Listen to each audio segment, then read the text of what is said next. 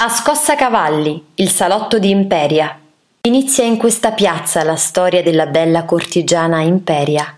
Il suo vero nome è Lucrezia, nata a Roma il 3 agosto 1481 da Diana Corniati, una cortigiana di basso rango, e Paris de Grissis, maestro di cerimonie della corte pontificia, che la fa crescere a casa sua, qui, in piazza Scossacavalli che cambia nome, come impone la professione, adottando quell'imperia che la qualifica subito a livelli aristocratici.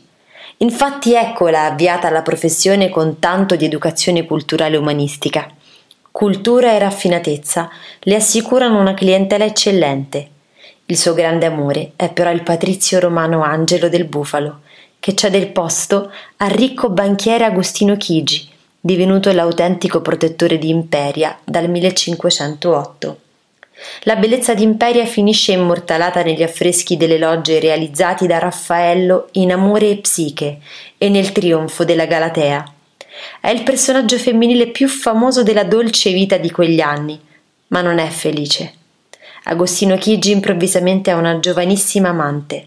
La divina si sente messa da parte, cade in depressione il 13 agosto 1512 si avvelena.